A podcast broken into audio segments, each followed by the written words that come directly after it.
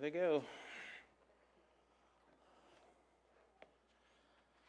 Kayla and I have this thing every week where after I'm done with the sermon and I get that all done and and I always go, well, I think this week's about 20 minutes. We can do it. And, and Kayla's like, I don't think so. You always say that every week and end up going for 20 minutes.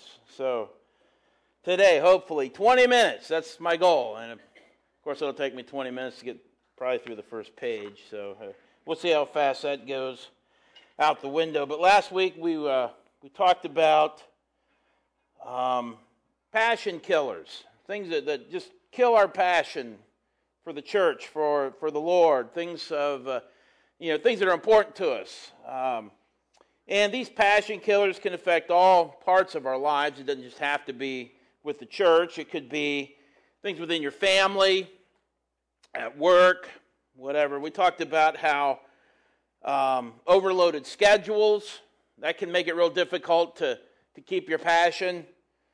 Um, I have a bad habit of trying to burn the candle at both ends. Of course, you you're twice as bright, but you flame out twice as fast too. So and that gets a little crazy. Um, just having an overloaded schedule that can can keep us from really finding that passion. We fall into a routine. We talked about unconfessed sin in our lives and how that can affect us and, and, and keep us from fellowship with God. And uh, what was true with Adam and Eve is the same with us. Uh, as we fall into sin, we, we naturally want to hide from God and, and we don't want Him to see what we're doing. And, but God knows what's going on. You can't hide from Him. But it, it, it breaks that fellowship and it robs the passion that God had intended that you have with, with Him, that passion for God and the things of God. And we talked about how the, the worries of this life can rob your passion. Uh, for many people, their lives are just putting food on the table and trying to, you know, to maintain and just worried, and, and things of this life can get involved and can rob us sometimes of the joy that we have. And I want to start with a, uh, a story from the Bible. And there was a, once a great prophet, and I'm sure most of you who have read the Bible remember him by the name of Elijah. And Elijah was a man who, uh, where we're going to pick up in this story, he wanted to die. Now, there's a guy with no passion right there. You know, I, I, I've had it. I'm done. Stick a fork in me. He asked God to take his life because he had come to a conclusion in his own heart that I'm a failure. I've blown it. Shoot me now. You know, it's like uh, one of my favorite uh, Looney Tunes cartoons. See, you kids out there, you missed out on Bugs Bunny and those guys. I mean, it's all SpongeBob these days. And SpongeBob is the modern day Bugs Bunny, I'm, I'm convinced. But, anyways.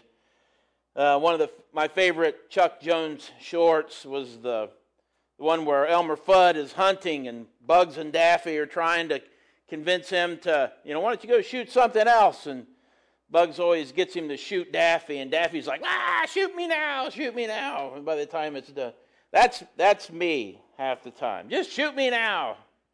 Elijah's like this. Ah, just shoot me now, shoot me now.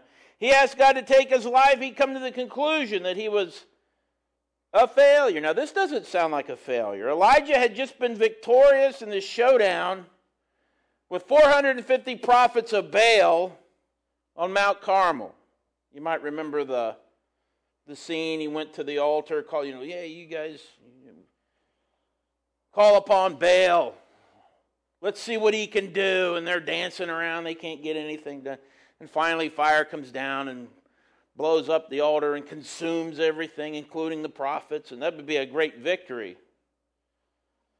I still, I'm getting off track. Here we go 20 minutes, 20 minutes. Uh, but one of my favorite uh, church camp adventures was when they went to recreate the prophets of Baal.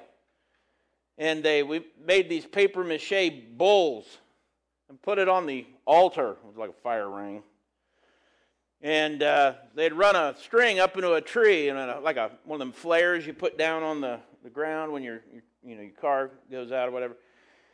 And they'd put stuff in there to make the fire go up, like kerosene or something, and well, somebody didn't know any better, and they poured gasoline on it. And so here are all these little kids around the fire, and here's call down fire, and the fire comes down, and boom, and the bulls shoot 30 feet in the air, and blue flame jets out in all directions. Little kids running around, and remember this one little kid. This is awesome, you know. I love church camp. Anyways, God had sent fire down from heaven to consume Elijah's sacrifice.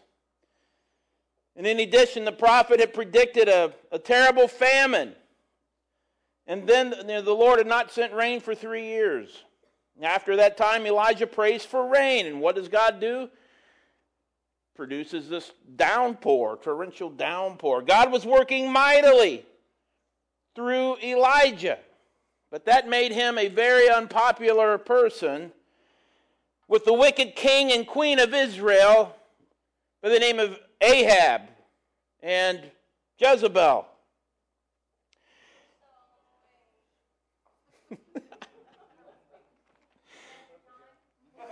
Yeah.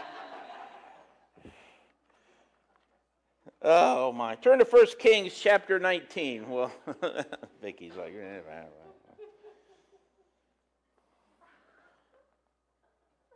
That's all right. Neil always tries to get me. She always like tries to call my phone in the middle of the message, hoping it'll go off. And so far, I've been lucky to always remember to. But she's going to get me one of these days. Anyways, First Kings chapter 19. Let me start here. Now, Ahab told Jezebel all that Elijah had done and how he killed all the prophets with the sword. Then Jezebel sent a messenger to Elijah saying, so may the gods do to me, and even more, if I do not make your life as the life of one of them by tomorrow about this time. They went out and killed all the prophets, with only Elijah left. They killed him with the sword. This is the days before firearms. Any battle, any conflict like that was that's up close and personal. That's a nasty way to, to go very violent. And here the, uh, the queen sends a, a, message to Elijah and says, Look, buddy, you, you know, may the gods do to me even more if, if I don't have you killed like that by tomorrow. You're a goner. We're sick of you. We killed the other prophets. We're going to get you.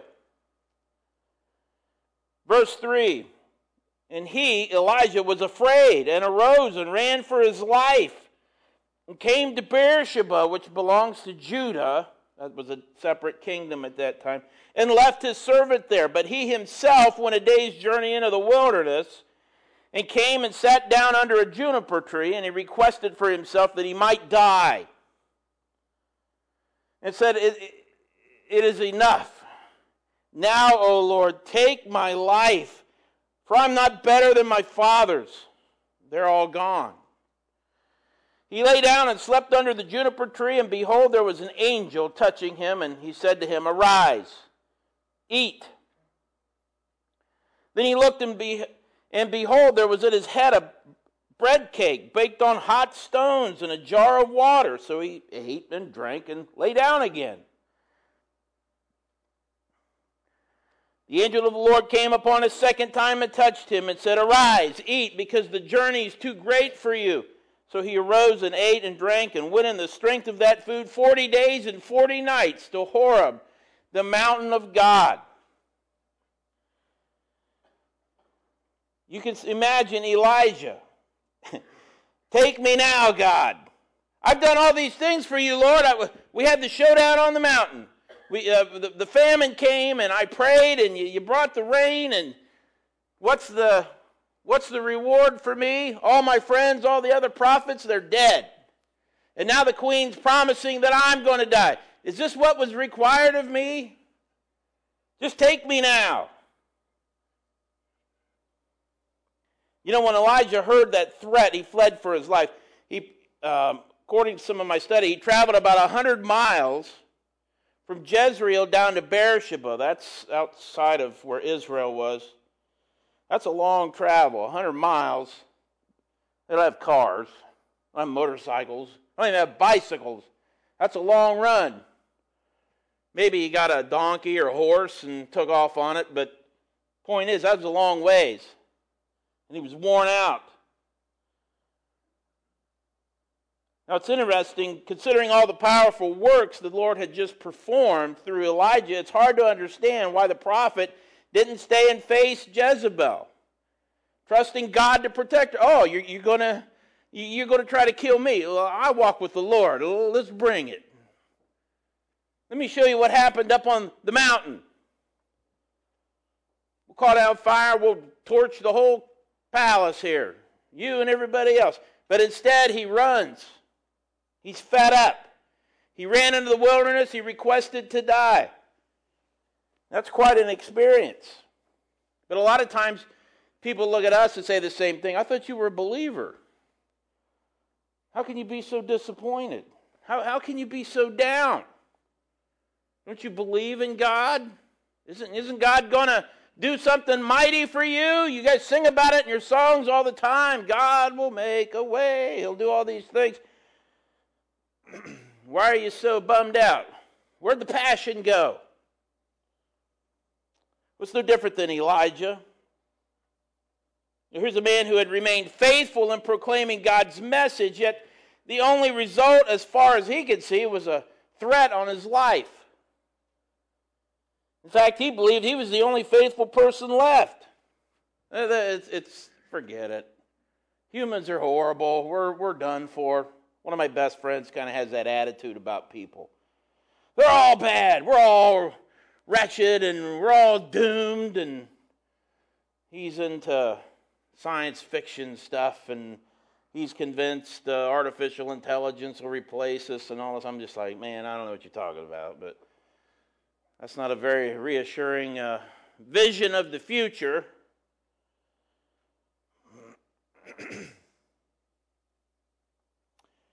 Like many other great leaders, Elijah requested he be allowed to die rather than go on as he had been. Think about it Moses. When his burden seemed too great to carry, Moses had also asked God to take his life. It's in Numbers. Likewise, Jonah preferred to die rather than watch the Ninevites repent and be spared by God. Just take me now.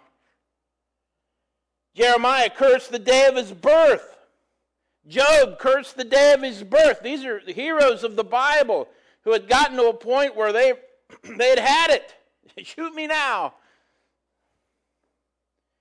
You know, all of us at one time or another in our lives, and maybe some of you young folks haven't been there yet, but trust me, your day's coming.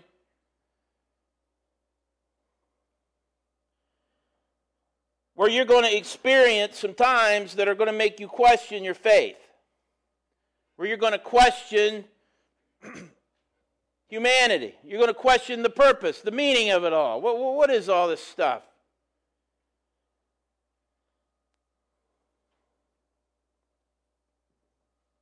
A divorce, a death of a friend, death of a loved one, a debilitating uh, illness, that, that poor little Barrett kid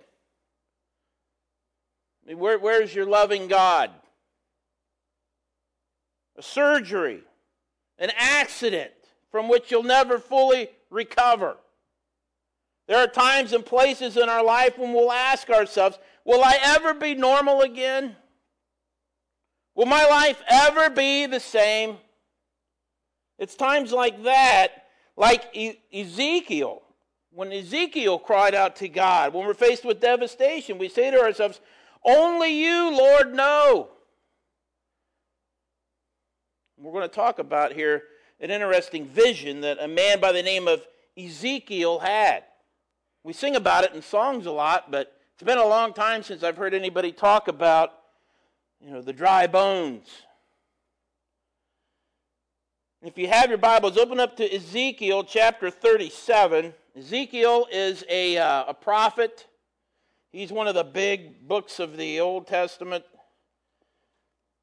If you're new to the Bible, just start go past Psalms, keep going, you'll start to see some big books, long chapters, long books. Well, one of those is Ezekiel.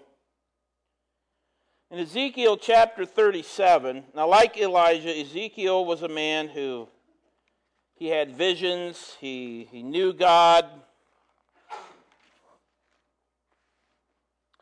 And this, uh, this passage is fairly well known to you know, people who've grown up in the church. If you're a new Christian, you may not have ever heard this story. You know, we sing about you know the dry bones come alive, and people are like, oh, what, "Dry bones? What are you talking about? Is that like a medical condition or something? You know, I got dry bones. You know, what is that?"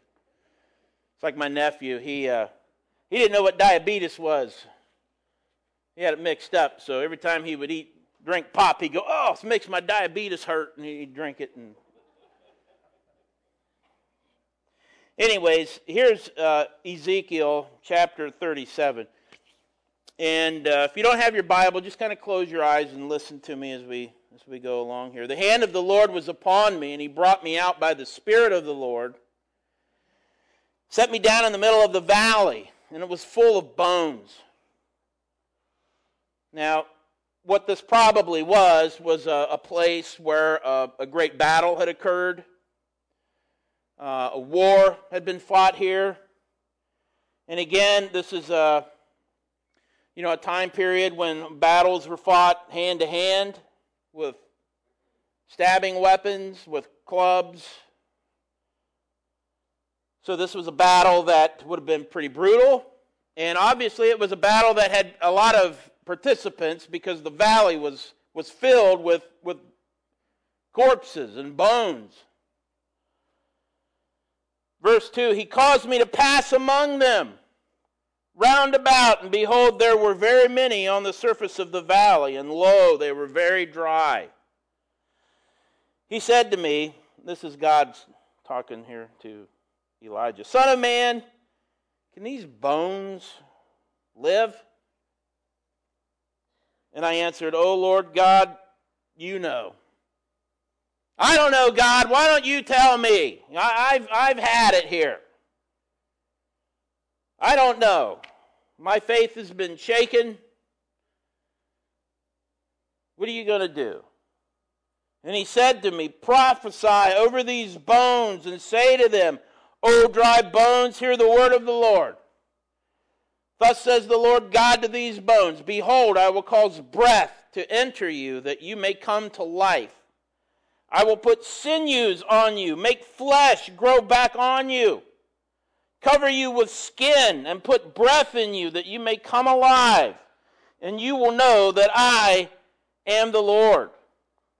So I prophesied as I was commanded, and as I prophesied, there was a noise, and behold, a rattling. And the bones came together, bone to its bone.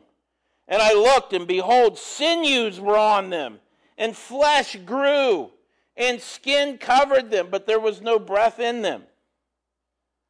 Then he said to me, Prophesy to the breath, prophesy, Son of Man, and say to the breath, Thus says the Lord God, Come from the four winds, O breath, and breathe on these slain, that they may come to life. So I prophesied as he commanded me, and the breath came into them, and they came to life and stood on their feet, an exceedingly great army. What a story. If you're like me, you use your imagination, you're like, woo, kind of gross. Skin growing back on there, the flesh, the muscles reappearing in the organs, and the, you know, they're growing back. And finally, God commands, let the breath of life come into these things, and, and they're alive. Of course, this was a vision. This isn't something that really happened, it's, it's a vision. But what a very uh, graphic vision. And God says to, to Elijah, as he would say to us, Can these dry bones live? Now, the nation of Israel had been conquered by the Babylonians. At this time, the leaders, the intellectuals, the artisans, the cream of the crop, they were all dragged off to captivity. The situation seemed so hopeless that a common cry would go up. Our bodies are dried up. Our hope is lost. We're cut off completely. Take, shoot us now. A lot of these people in captivity, would we ever see our homeland again? Are we ever going to go home? Is this ever going to end? Are we ever going to get out of here? Why has God forsaken us? Can these bones live again? You know, think about in your own life. What are your dry bones? What have you given up on? What's that impossible burden that you've been saddled with? How do you cope with that? What do you do now? Remember, my uh, would be my mother-in-law, Dolores Hart, long ago. Um, 49 when she found out she had cancer. Died at 40 when she was 49. And I remember when she got cancer, when it was confirmed, and uh, you know, I often this was before Neil and I were even were married, and I was like, oh man, I wonder what that's like to get that kind of news. You know, what do you do? And I remember she prayed and she listened to, uh, I forget, it was, uh, you young guys have to forget, oh, Amy Grant. Uh, somebody, all that old lady. Back then she wasn't so old. Anyways, she listened to this, this uh, tape over and over and over again. She didn't have a, a, cassette player. Back in those days, we had these things called cassette decks. You put the tape in there and push play. You know. And I gave that to her to listen to. And she wore that thing out listening to these that, those tapes and stuff. That's somebody who put her trust in God. And I remember her very vividly saying, you know, if this doesn't work out and something happens, I, I'm praising God. They gave a lot of hope and a lot of strength to her family, to her friends. You know, the first order of business when you're dealing with these dry bones, when you're in a situation that you can't escape, you know, is to think about Ezekiel, go back to him. God led him through the bones. He didn't say, okay, I'm going to stay here. I want you to go walking through the bones there. You know, kick the shields around, knock them spears over. You know, there's a skull, kick that out of the way. No, he caused me to pass among them round about, behold, there were many on the surface of the valley, and the bones were very dry. The Spirit of the Lord went with him through the valley, through the bones. But God wanted Ezekiel to go back and forth among the bones. There's no escaping that situation. There are many times things happen to us in life that we want to escape it. Take me now, God. Just take me now so I don't have to deal with this. But what? We got a big mouse back there or something. Some, somebody back there room. Anyways.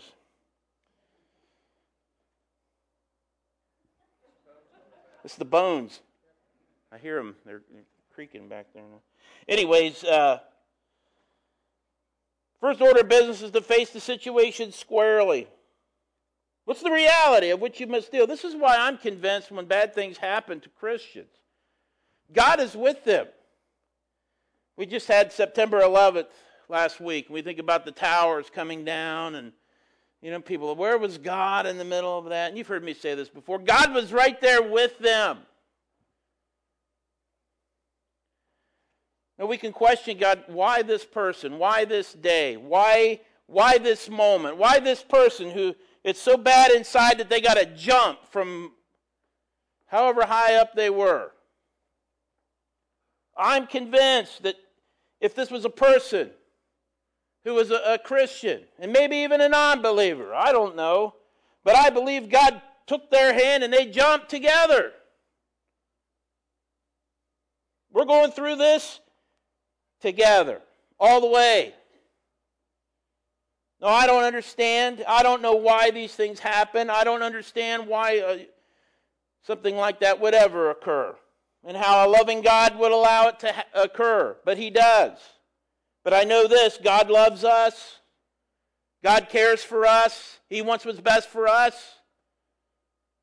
I'll never stop believing that. And so, in those moments when you're struggling, when you've got issues, when you've got problems, God is with you. He is with you through it, through it all. And at the end, perhaps, He may call those dry bones, come alive. God spoke directly to Ezekiel in verse 4 prophesy to these bones. Say to them, Hear the word of the Lord. Thus says the Lord God to these bones, I will cause breath to enter you, and you shall live. You know, God told Ezekiel to do something, just as God tells us to do something. Whatever it is, you can't be a, a spectator, can't be a, you know, somebody just kind of watching. You got to be actively involved with God's word for it, for it, so that through the power of God's word, those bones came together. It wasn't that Ezekiel walked through the bones and they came back together. It's that he walked through them and he prophesied with the words of the Lord.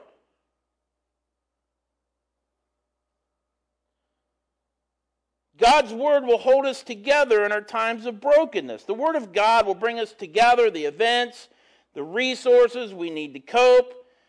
It's in God's word in us that makes things happen. I went through a time here just recently. Again, passion killer, had too much going on. School was starting up.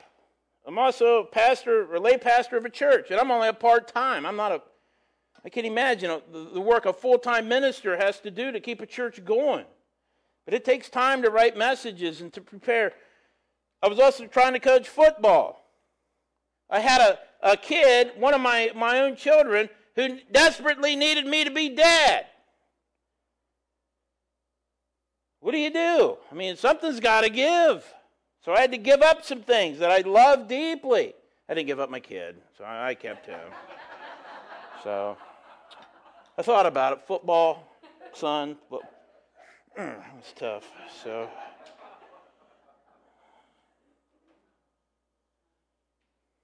But God's word will hold us together in our times of brokenness. My dad gave me this wristband that uh, he's part of this group in Champaign County that goes around and they, they just meet people on the street and they pray for them. And if it leads to you know, talk of salvation, well, then they'll lead him through it. But on this wristband, there are printed, I think there's seven or eight different verses. And they're all color coded. And the idea is you pick a color, and they got this little testament, and it's color coded too, and you go right to it, and they can kind of lead people to Christ with this little thing. Well, he gave me that, and I wore that thing, and I, would sit at, at, at uh, at my lunch and I you know look at these verses and try to see and they're all verses I've read before. But it was amazing just how the word of God blessed me. It made me come alive. It's going to be okay. It's going to be all right. I don't have to coach football until I'm till I am dry bones, uh, you know, nothing left, you know. I can give some things up. It's all right. I can get my priorities lined up again where they need to be. But God's word's going to hold it together. It's interesting, the word here used for breath, when, when, when he says, you know, I'm going to breathe breath now into these, these bones, these, these, these inanimate bodies that have reformed, they're going to get up and they're going to live. I got to breathe into it.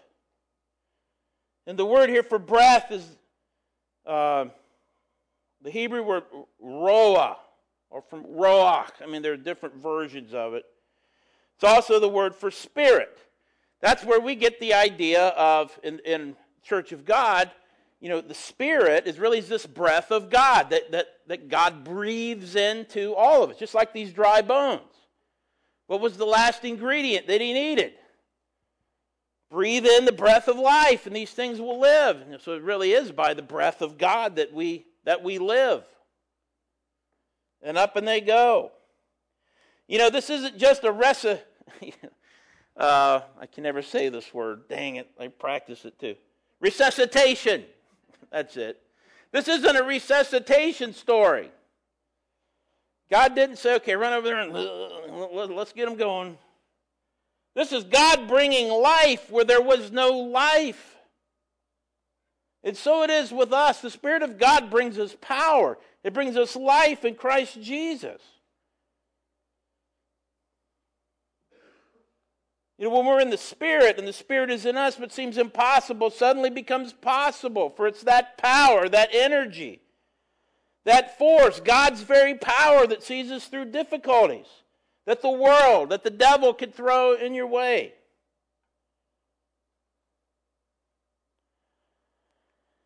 You know, long, long ago, another prophet spoke as well, a prophet by the name of Isaiah.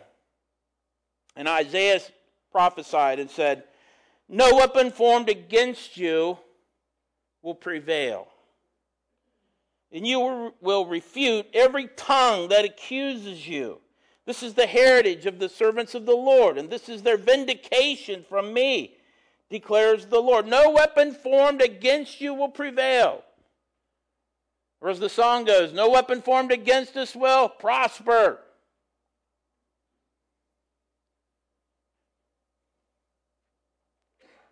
Don't fear the man who can kill your body. Fear the one who can put life into that body, who puts it in. Well, we started off looking at this idea of passion.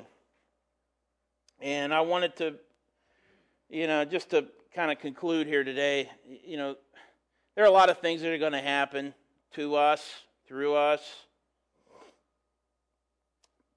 But God asks us to go meet it head on. We know in uh, the world of psychology, if you really want to deal with your hang-ups, with your problems, with your whatever, you have to meet it head on. And what the Bible said about spiritual life is true today. The truth will set you free. You have to experience and live in the truth for those dry bones to ever hope to come alive. My prayer for you is if you're going through a situation, and I know some of you are, that you would have faith, that you would ask God to let these dry bones come alive, Lord. And if they're not going to come alive, at least walk with me through the dry bones together, you and I.